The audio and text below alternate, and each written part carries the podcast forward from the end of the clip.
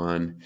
Hey, and we are back here on Deconstructor of Fun this week in Games podcast. Myself, Mishka Katkoff, Eric Kress, Joseph Kim. So the regular crew is back, and we have some amazing topics that JK has been has been uh, mining for us. So we, we're gonna we're gonna go back to the previous episode from Tweak Thirty. We were supposed to talk about the truth about hyper casual games. So definitely today we're going to talk about because that's the first topic on it. Uh, then we're going to touch upon Respawn's Apex Legends and how they're going to stick to the seasonal updates to improve quality and avoid crunch.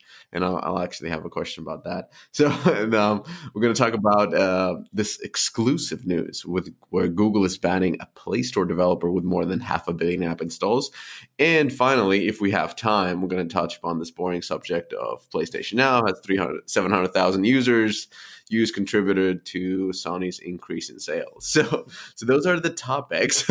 but um, it's just no, it's not boring. It's just it's it's the stuff that I can't get into because it's on console. But uh, we got a couple of news. So uh, last last week, JK did this podcast episode on why A/B tests fail and how to improve them. I think oh, there's how written twice. Oh my god, I was probably drunk when I I published this. All right, so uh, so he has an excellent podcast episode on A/B testing that you should listen. It's on the same Deconstructor Fun podcast. And the second thing, Joe has been a busy bee. So if you go to deconstructorfun.com, uh, you can find the Game Makers Vlog Season One. So Joe has been filming straight out of LA. These uh, amazing vlog pieces. They're on YouTube. So he's ta- he's he's talking with Brian Sapp from from Jam City, their head of uh, performance marketing, about how to get 40 million installs. Only 40, only 40 million installs. He's talking about one of his um, subordinates, Victor Vang, a product manager on, on Jurassic Park. So, of course, you probably started with Victor, right? Uh, I think that might have been the. Actually, that wasn't the first one we shot, but first one, uh-huh. yeah, first one put live. Yeah, you were just yeah, you're just like Victor. You report to me, so we're doing a, we're doing a, we're doing a little blog.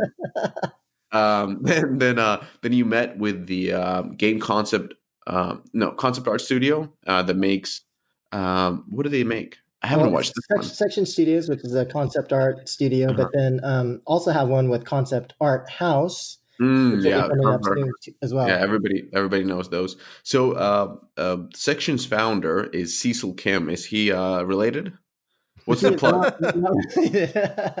All Kims must be related, right? Yeah, he, he's pretty yeah. famous for doing a lot of like God of War stuff, you know, art and stuff like that. But yeah, uh, that wasn't really the answer to the question. But all right, let's skip it.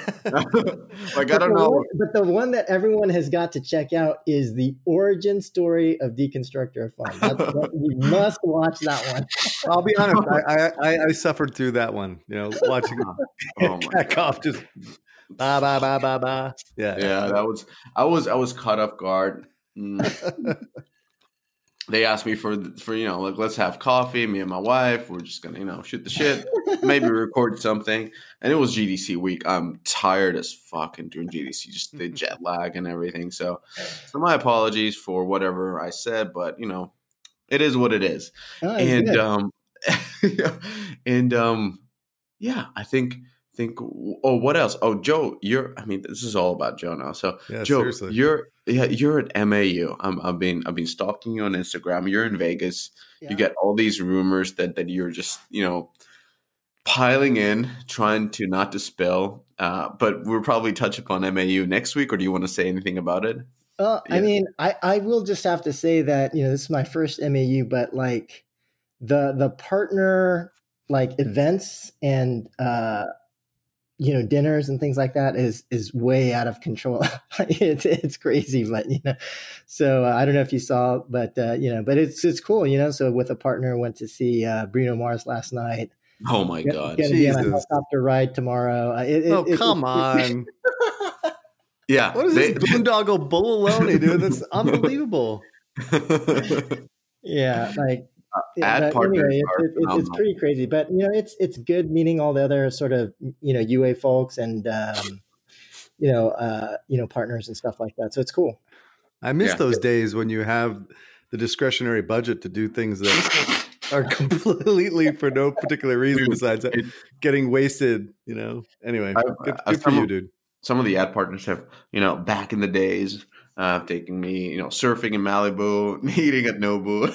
just, yeah, we were we were we were really tight.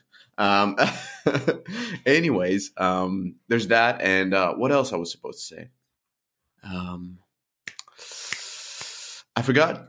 I think I forgot. I think it's time to jump into. Oh no, I was supposed to say that Eric is is just killing it with your predictions uh, on Zynga, right?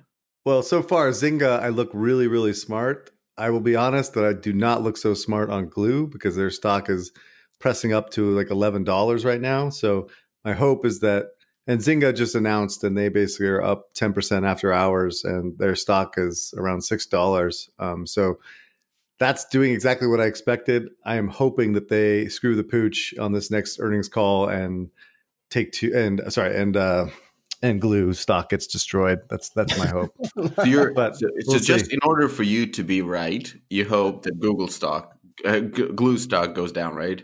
Absolutely, yeah. Okay, okay, that's, that's, uh, that's very fair. But no, fair we made the prediction that it's going to be at four dollars by the end of the year, and when we made that prediction, I think it was at eight dollars, and now it's at eleven dollars. So I look Who's like a moron. We? Right? Who's we?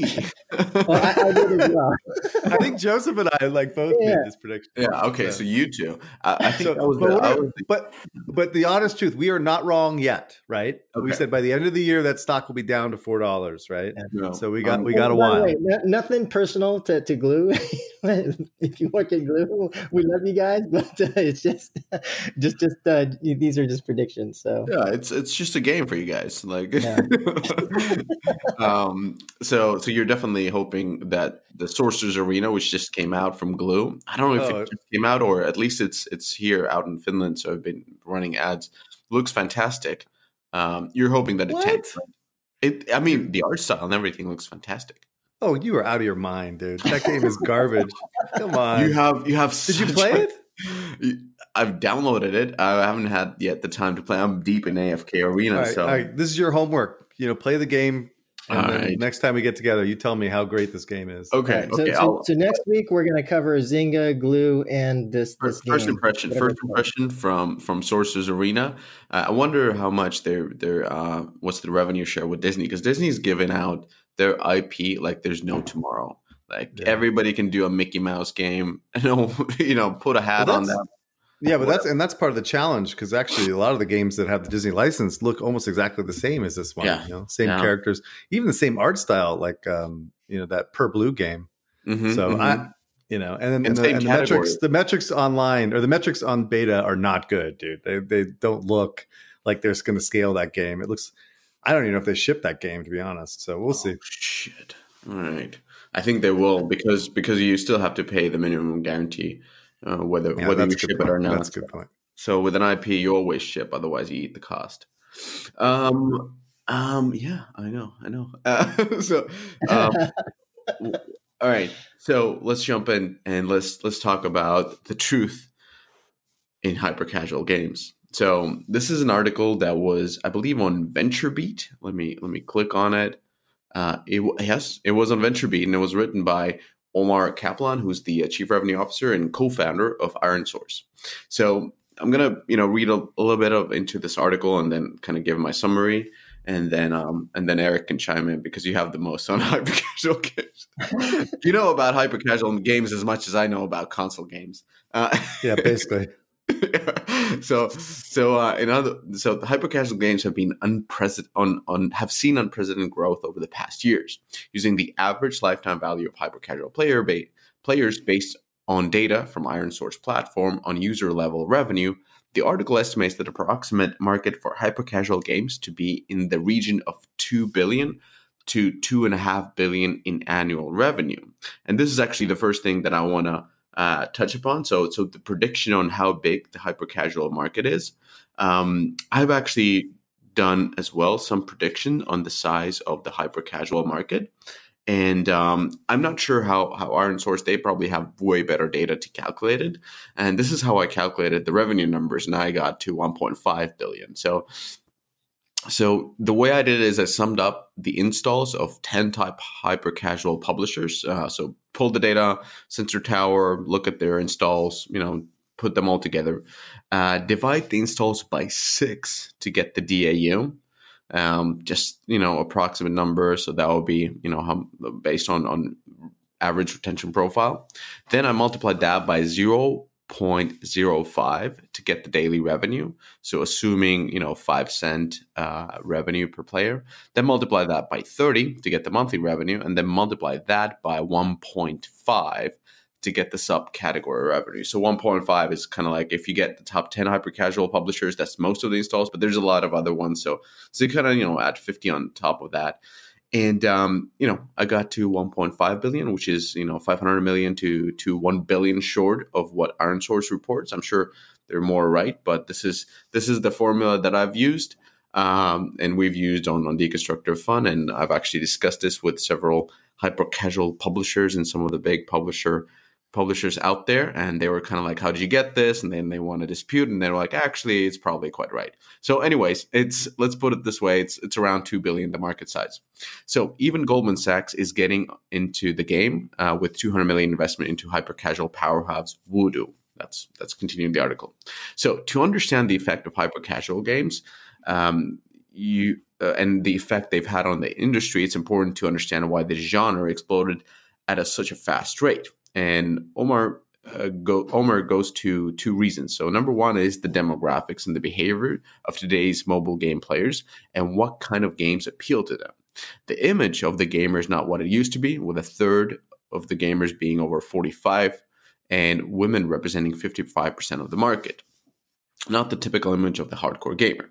And the EEDAR uh, report on mobile and tablet or is it EEDAR? EEDAR report on mobile and tablet. EEDAR, yeah. Yeah, yeah. EEDAR report mobile and tablet gaming further reveals that how and when people play games is also changing.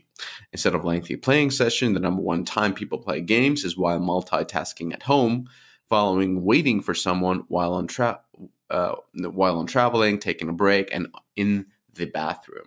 So players are increasingly looking for low commitment entertainment that they can enjoy in short bursts. Hyper casual fits that fits well with this trend as their click to play games. So hyper casual games usually described as games that basically work offline. Um, you know, you you can play them if you have a finger. They're really easy, uh, quite skill based often. Um, the second part, the second point. So the first point was that you know the market is has matured. Everybody's playing games. You know, women, whatnot. They're not typical gamers, and these are so easy games that anybody can get it into. And people are looking for low commitment entertainment like Instagram. Uh, so the second reason is is the related to hyper casuals move from relying on cross promotion as their primary user acquisition strategy to cracking UA at scale. So as ad monetization became a more lucrative revenue source and average revenue per user went up, hyper-casual developers were able to bid more competitively in the UA market. They also honed their design capabilities, investing heavily into creative optimization in order to drive up their IPM, so installs per thousand uh, impressions. For example, hyper-casual games with high-performing playable ad could bid 40 cents and generate an IPM of 50 versus a mid-core developer bidding $5 with a less powerful creative drive an IPM of 3. This ultimately allowed hyper casual developers to make relatively low bids compared with genre, other genres and still generate eCPM, which which were extremely competitive. So they're talking the IP, you know, um, ad ad partners and ironSource likes to talk a lot about IPM. So how many installs do you get uh, in in thousand impressions. And the way I I, I kind of see the CPI, like the, at the easiest, uh, you can calculate the CPI by um, dividing your CPM.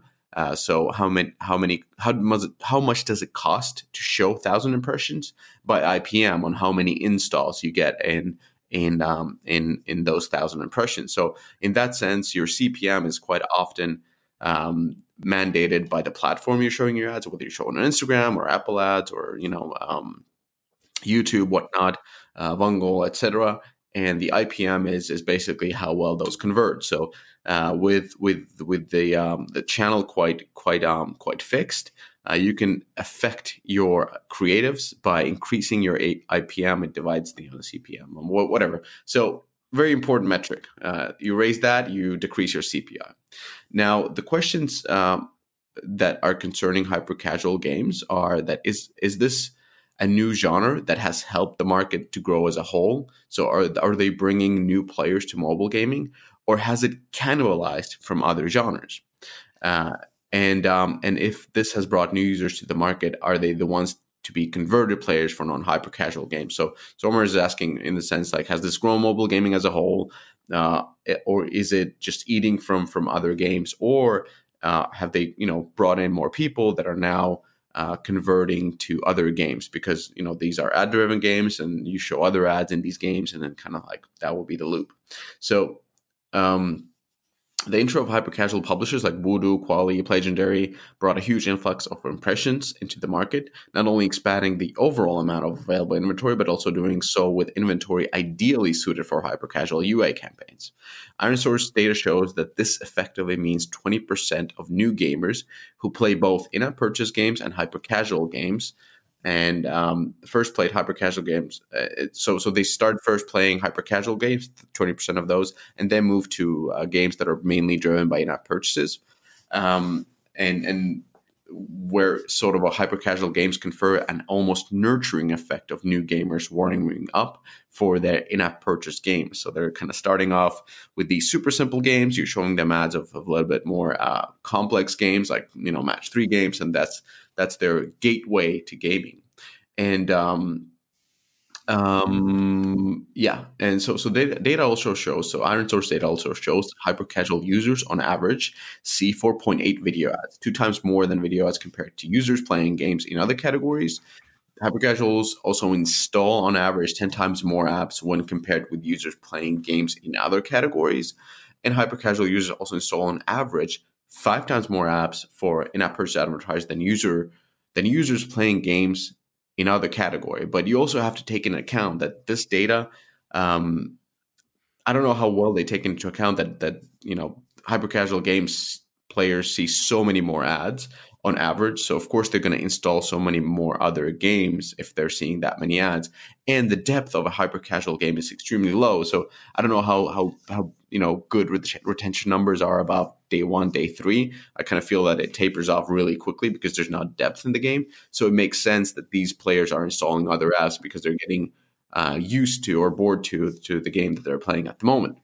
And when we talk about sustainability, which is really, really important within hyper casual genre, we can say that 60% of hyper casual inventory is sold to other hyper casual advertisers. And this is typical what you see in these games. Like you're playing, you know, Hole.io or whatnot, uh, Baseball Boy or whatever, and then you see um, other ads from other hyper casual games uh, quite often instead of just seeing in-app purchase games. So in this equation, no money changes hands. Out of the remaining 40%, about 33% goes to in-app purchase advertisers, 7% to brands. So this advertising spend is what makes hyper casual economy sustainable. So the future of hyper casual games, uh, as they predict, uh, is therefore heavily dependent on whether in app purchase games learn how to effectively buy on hyper casual inventory and continue to increase the budget. And two, brands are increasingly understanding the value advertising games will reward a video uh, and how it can bring them in terms of high quality and engage users and high viewability. So those are two interesting things on on what are essentially holding holding off um, hyper casual games. So um, my summary here is is is kind of like this. So, um, in my opinion, that the rise of hyper casual games has has really been driven by the extremely low entry barrier. So, making this this type of hyper casual games takes between a week or two. And of course, after that, you you add all the SDKs, you learn the creatives and whatnot, so it adds more time. But from the developer perspective, it only takes a week or two to make a game and to test it out on the market. Uh, the second part is low CPI, so it's really easy to convert players to play this game because any any creative can show how this game is played. You can also play these in, in playable ads quite often, so um, your pool of, of potential audience is extremely large. And this third thing is the ultra aggressive ads monetization. So you can be seeing interstitials and ads and, and video ads and rewarded ads and whatnot at nonstop.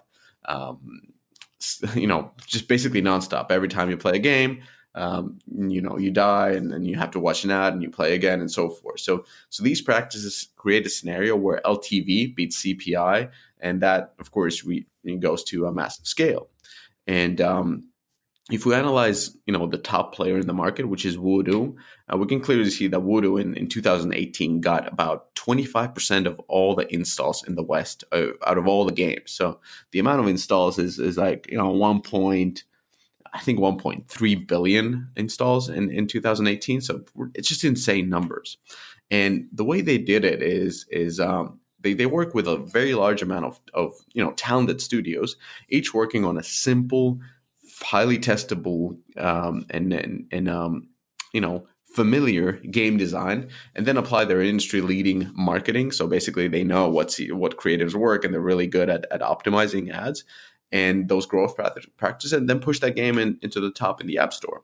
And when we look at their you know kind of pillars number one is doing tried and tested game design. So uh, you know take any successful arcade game they have their own kind of like a little bit more cheaper made version out of it. And um, and the design pillars for each of these games is just being straightforward snackable skill based watchable and somewhat innovative. So getting players to play it the number two is just shipping fast and shipping a lot. If you if you look at the amount of games they've shipped during the last you know three last last quarter you can easily you know rack up up to 20 20 games that they've shipped. So so a lot of these studios they work with they're really small so you manage your partners and just pull push game outs fast and test them and how how they grow. Uh, and when we talk about growth, we talk about the third factor, which is growing games on a dime. So plus 50% day one retention is crucial. They have very aggressive ad monetization. They have they're very active on cross promotion and they have high you know wide wide audience pull and really high funnel conversion, which again leads to high IPM, which is again low CPI and and and um, yeah, the low CPM is because of the wideness of it. So that that's all into the low CPI. And then sec- uh, for they they they you know they use rewarded uh, video ads, interstitials, banners, offer walls. So super aggressive ad monetization, and and and um and those are the kind of for reasons. But at the same time, when we look at this market as a whole, we can kind of see that it's not only Voodoo. We have, you know, Taptail, Lion Studios, Cheetah Mobile, Miniclip, Ketchapp, Legendary, Kwalee, you name it. So everybody has jumped on this bandwagon in 2018, and it's a red hot ocean. And what we can see clearly that even in 2018, in quarter two, the growth of this of, of installs was you know 54% per quarter so insane but in q4 it was down to 7% of growth. And what we actually see is that the installs are down. So installs in quarter one 2019 are down even more and more. So so uh, not only did the growth stall but but the amount of installs has actually decreased. And this is again because the new publishers have entered there's really really um, small entry barrier. And we see these all new publishers entering and they drive the CPIs uh, through just the added competition and the fact that they're all making games that are pretty much similar to each other. So if I have to kind of, you know, do a prediction, I would, I would, you know, you know, Omer is asking is, is how brands will integrate. And we've we've heard about brands coming in into ad monetization or ads in games for such a long time. So until they really come in, I, I, don't, I don't, you know, I've been hearing about this for last eight years. So they're they're more asking on, on like what will happen, not what will happen, but basically like other games in our purchase driven games have to learn how to uh, advertise their games to players who don't even play games. They're actually playing these hyper casual games just to kill some time. So I think the real question is whether these hyper casual games will learn how to you know employ hybrid monetization. So the cpis have increased due to the competition. The ltv is basically the retention plus monetization and monetization is ads plus in-app purchases. So they have perfected the the uh, the ads. They have per- perfected the ipm um, the cpm is what it is because it's it's wide audience. So the last kind of element out of this formula is in-app purchases. So i think that's the that's the element that they will focus on next. And and we, we, will kind of be seeing more and more depth added to to these hyper casual games. And they'll kind of be transforming more towards arcade games with hybrid monetization. So again quickly build but a little bit more progression and a little bit more incentive to use in-app purchases rather than saying that that you know other games like I don't know the Farmvilles, the the the uh, the Game of Wars, and others will learn how to market uh, their games to players who don't even care about games and just want these really short sessions. So that's my take. Long talk. Please take it over. Sure, I'll I'll uh, jump in here. So my take on this is one, I, I think that we should you know give kudos to ironSource for you know being a vendor but providing value here and, and, and some thought le- leadership like providing real data and, and, some insights so good, good job for those guys I, I, know sometimes we can be a little little snarky about some some of the news sources sometimes and so mm-hmm. you know definitely uh, good to see them doing what they're doing. oh, doing yeah we love our um, yeah, and I, I, know they love you too, Michigan. yeah, I met with some of those guys today actually, but uh, yeah, they they they, uh, they, they definitely love you. Uh, but uh, anyway, hush, hush. um, there seems to uh, so just a few interesting takes. Is one. Um, I, I thought it was interesting this notion of hyper casual growing the audience and acting as a gateway drug to IAP types of games, and so that's definitely very uh, beneficial for the entire industry. But depending the, the the the other the only other point that I wanted to raise was to go back over some of the um, some of the statistics around hyper casual users and just try and and you know uh, remember these statistics and, and think if they actually make sense. So the first was hyper casual users on average see 4.8 video ads, which is two times more than in other categories. Hyper casual users install on average 10 times more apps than other categories. Um, and hyper casual users install on average five times more apps for IAP advertisers than other uh, than than users playing games in other categories. So just remember these statistics uh, when we talk about DO Global and uh, what what Google did in in a couple of articles later on, because I just want to um, just question. You know, hyper casual certainly should be a lot higher than other categories, but are these numbers actually a little bit too high? And so we'll we'll kind of talk about that in, in a couple articles from now. Yeah, right? you know, honestly, this is kind of off my radar, so I really don't know much about hyper casual because most of my companies actually make real games. So, um, oh my god! But uh, I guess the one stat that kind of like concerns me a little bit is that 60% of the inventory is being sold to other hyper casual advertisers? Really? So it's like mm-hmm. so your market forecast of 2 billion or whatever is 60% of circle jerk between these guys that are making these games you know? So i you know it doesn't feel like a real market to me. It feels like kind of like you know the new hot thing and let's just do this and it's likely not very sustainable. Um so actually my question would be uh, and I haven't done this, and I should, is you know how effective um, are the 33% the in-app purchasing uh, guys that are that are using hyper casual as a as a uh, advertising vehicle. Now, if those are effective, then there could be a market there. If they can grow that percentage, it could be interesting. But if most the majority of the revenue is being driven by other hyper casual advertisers, that's just not interesting to me anyway. Yeah. And it doesn't seem like a valuable ecosystem that the bigger guys are going to get involved with. That's that's Eric. That's actually a really good uh, question, and I hope there would be. So I'll try to find the link. There was this uh, this article on Medium by by King or some people at King, and they were kind of showing this mind map of installs going from one one kind of category, one type of games to another, yeah. and you would assume that that you know hyper casual like what's the next step from hyper casual well it's probably match three because you have a lot of these females playing and so forth and it didn't seem that way. I don't want to you know go off the rails but um but yeah you're you're absolutely on the right on the right path of asking you know the right question. Yeah i'll, I'll do the homework there too and ask some yeah. folks. Yeah I'll, I'll, try to find and link it to this pod, podcast.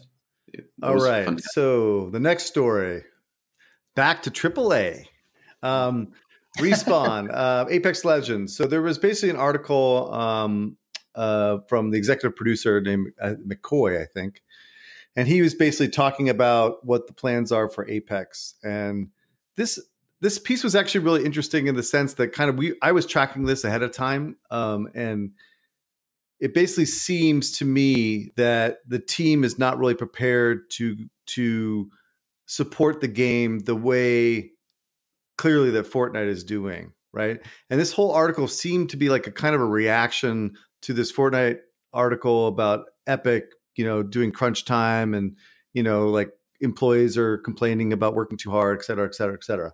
So anyway, it starts talking about um, you know their goal is basically rather than updating on a weekly basis that they update on a, on a you know big beat basis so every season. So they're going to focus more on the season content updates as opposed to the weekly updates. It also described you know basically critics are saying that the game is not being supported enough and that viewership on twitch is declining so the game popularity is declining. Um, and then also about you know Vince Zampella had a great uh, talk at GamesBeat, which I kind of wish I was at, frankly, because it seemed like a pretty cool spot to be. But he said that they again that they were really trying to support the game with regular you know big updates um, and to make sure that the team wasn't taxed with too much content on the roadmap. And anyway, I'll get to my my take on this in a little bit, but that was an interesting comment from him. Um, and again, uh, this is like kind of related to this Fortnite issue with with their development team. Um, then he goes on to say that their teams are working, continuing to work on Star Wars um, and uh, and Apex, but the and that Titanfall has been basically pushed uh, to further down the road. It's not um, imminent. Um, so I'm kind of two minds on this, right? So on the one hand, I think Respawn is clearly not doing a good job on this game. You know, keeping pace of the content that their customer wants, you know? And, and part of it's what Wall Street wants. I'll have to agree, but their customers are not happy with the content that's being provided so far, right?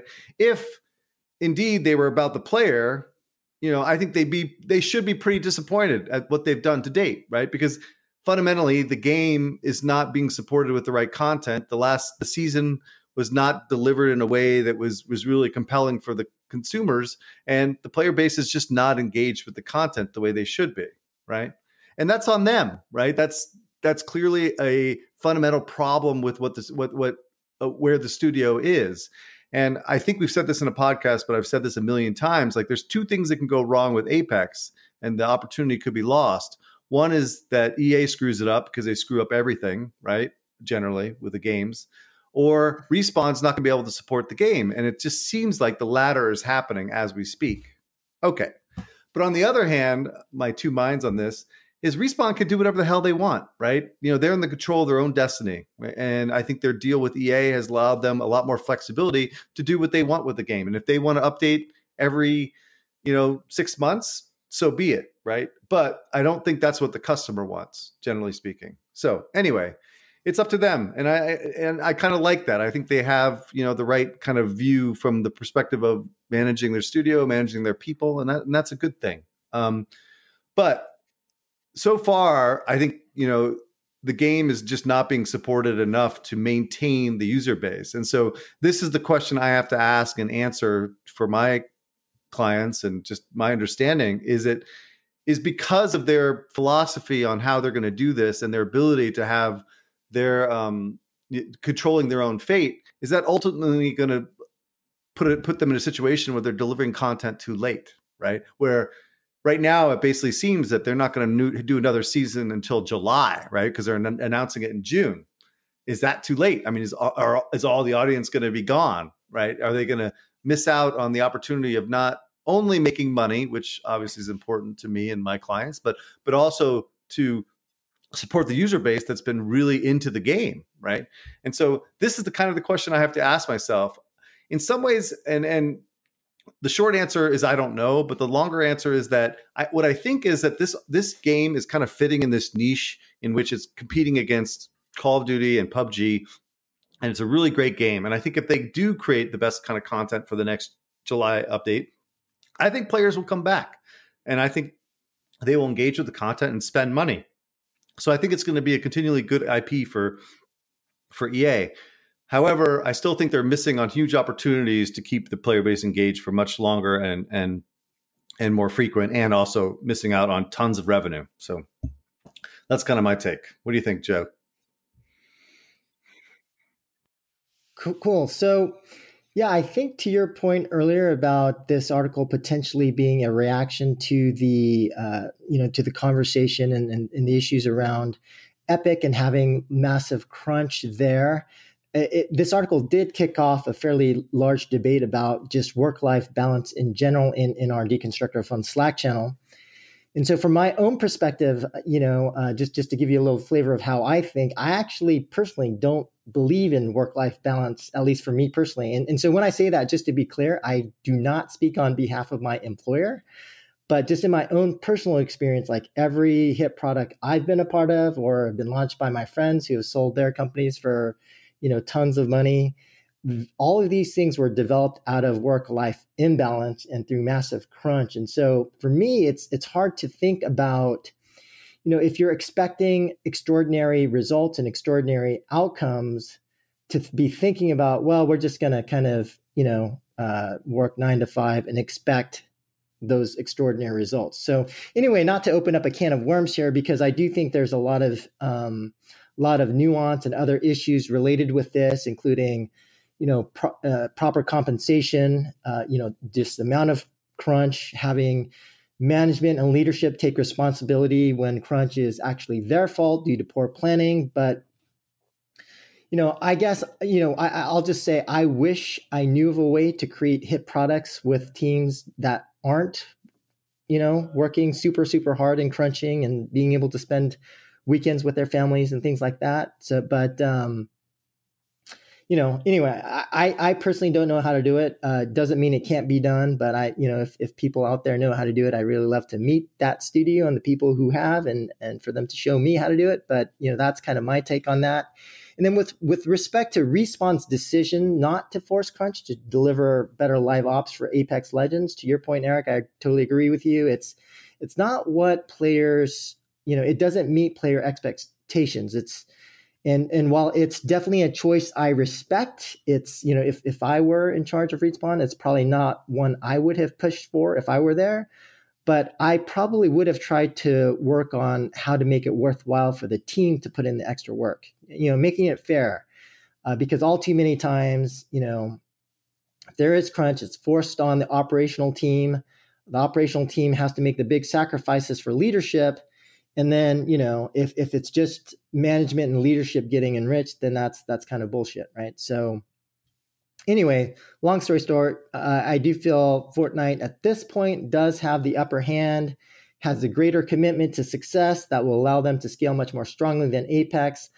I don't think apex kind of fails from this but i, I do see you know much much uh, lower um, overall market share and uh, risk of of uh, players um, moving over back to Fortnite or moving over. but Fortnite. wasn't it, wasn't it the case that that Eric mentioned before? It's not Fortnite versus Apex Legends. It's it's Overwatch versus Apex Legends, and in that case, they are really winning it. So, um, you know. Yeah, that yeah, that but, could be true. Um, yeah, that was actually if, one if of the, the last point I was going to make that, um, before we move on is that um, it is true. Like I'm basically seeing the evidence that really it isn't competing at all with Fortnite or that Fortnite audience. Certainly there was overlap in the in the two audiences in terms of people that moved over from Fortnite and moved back. But the audience in which they're absolutely destroying is basically Overwatch and Call of Duty. And so I do think and this is kind of my my broader thesis on this is that that core audience is still going to be engaged in the best thing out there and there's really nothing coming out in that genre until you know the next uh, um, Call of Duty. So at the end of the day, this is going to be the best experience for them out there. And I don't think they're going to go back to Overwatch, and I don't think Call of Duty is going to get people back. I think they're going to be waiting for this content potentially. Um, so in that space, they're still being super competitive. But again, they'd be much more competitive if they, if they updated the content, right, and provided a compelling chase, you know, for their for the last season Uh, which they just didn't accomplish. And my last point I'll make is that look at the end, and uh, the reality is is that this studio was not set up for this kind of pipeline of content development, right? It's just they just don't know how to do it, right? It's not easy to set this thing up. You know, it's not like hire a gazillion people and then like and then you can make this happen. You know, I think the Fortnite developers had a lot more time in order to build this up because the cup game became popular over a series of six months, not over a series of two weeks, right?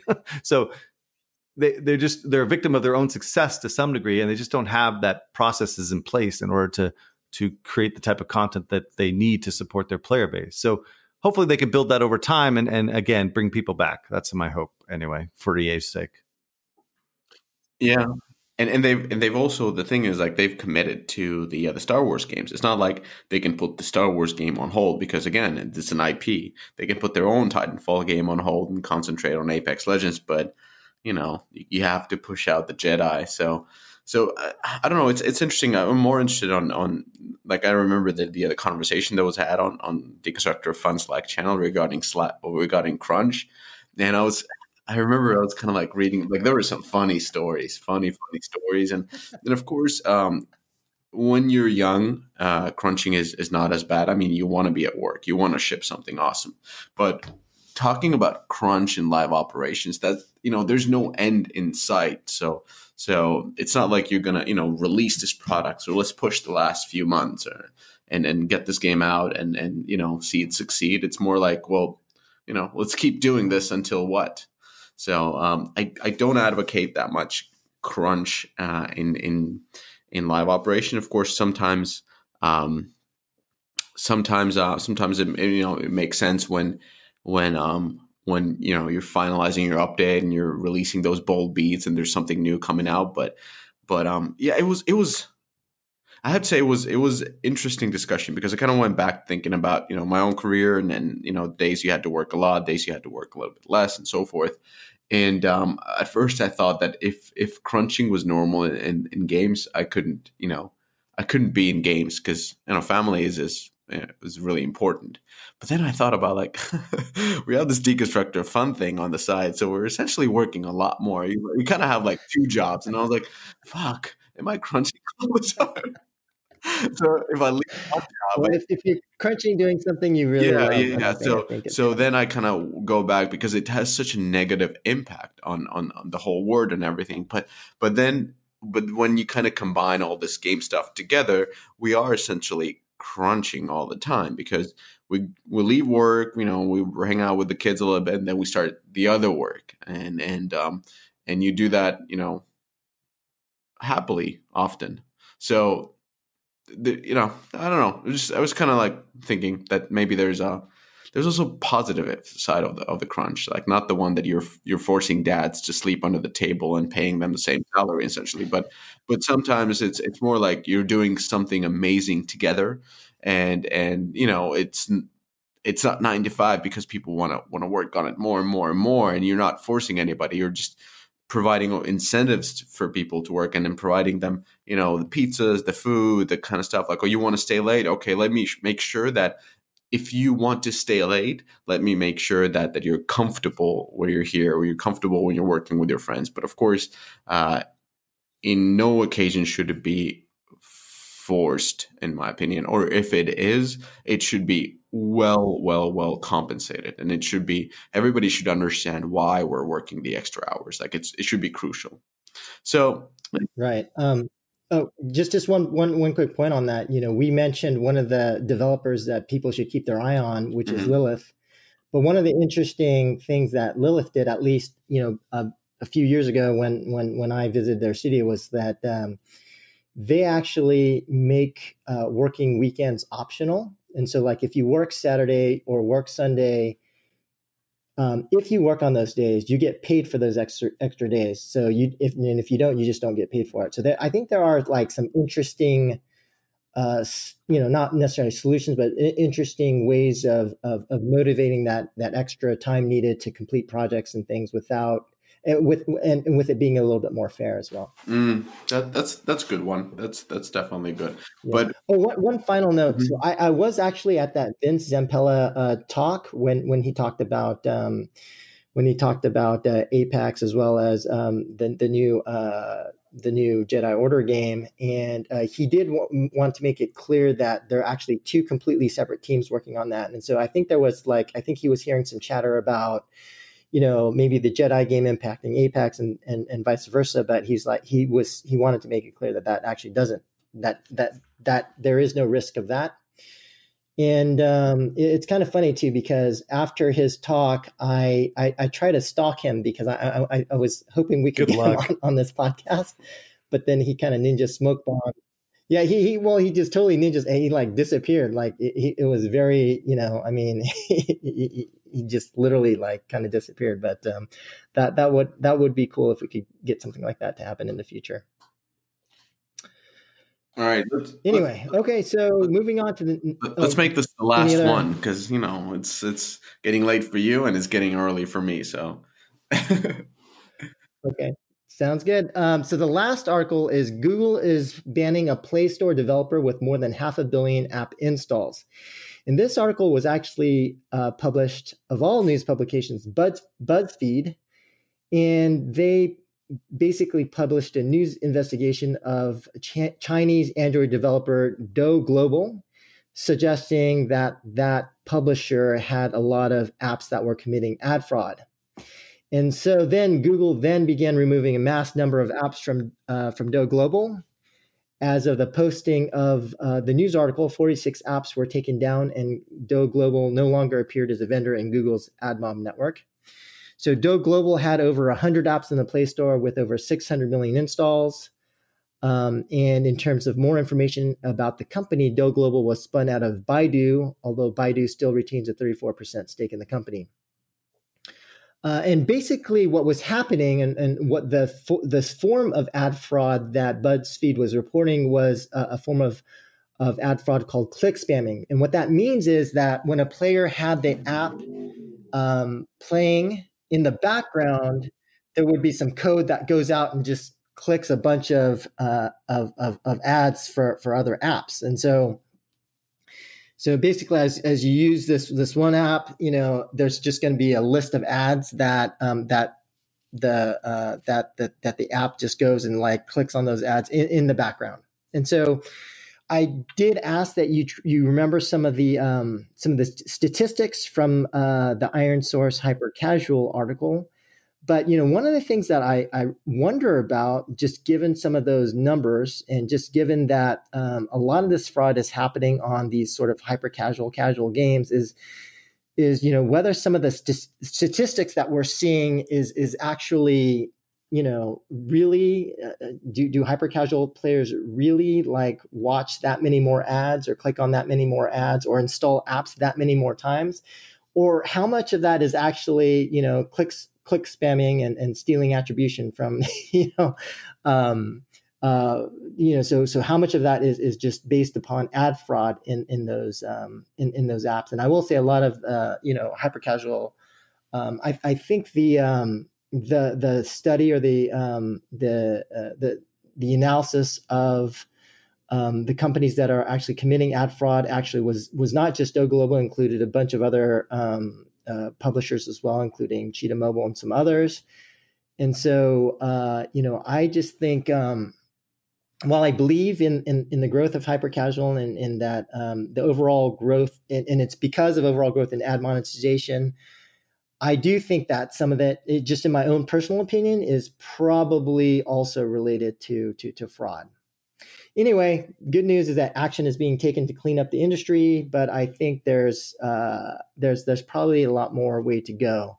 And one of the other kind of you know since since I'm the rumor guy, um, being here at MAU, I actually did find out who actually report, reported the DO Global guys, and that was actually Kochava. So Kochava did the study they found the fraud. They sent this info hey, to, to BuzzFeed. Oh my. And, um, Joe, you're you're you're yeah. breaking out just the last one. So the most important thing, the connection kind of lost, unless somebody's hacking you at this moment, so that you don't uh, reveal who's who who the other one because it's really suspicious. You're about yeah, to say something you're, you're, and then you uh, kind of disappear. Being the rumor guy, and your rumor is getting cut off by your bad connection. So um, the rumor guy. So I'm the rumor guy, and I actually found out who who who actually did the now? analysis and found the ad fraud and sent it to BuzzFeed. And that, that was the Vegas connection. Oh, he's so, he's he's in yeah, Vegas so, so right now. Job, right. Okay, that makes sense. all right. Yeah. So are, are you all right? So Joe, I think we lost Joe. I think on. Do you want to run the PlayStation news? Yeah. But Joe can't comment Let's not do that. We'll, we'll, wait till next week when we have some more things to rant about. Eric, I'm, up to you. I'm just, you know, I'm ranted out right now. It's time to go to bed. But uh, play, just, but you're at least at least right. I'm, I'm right Zynga. with Zynga right now. On Monday, I'll find out if I'm right about Glu, and then I will eat crow on the next podcast, or I'll celebrate my genius. One of the two, right? Um, anyway, well, all right. It's good chatting. Um, I'm gonna go get some sleep. Um, we'll talk to you next week. Excellent. Talk to you next week. Bye. Thanks for listening to everybody.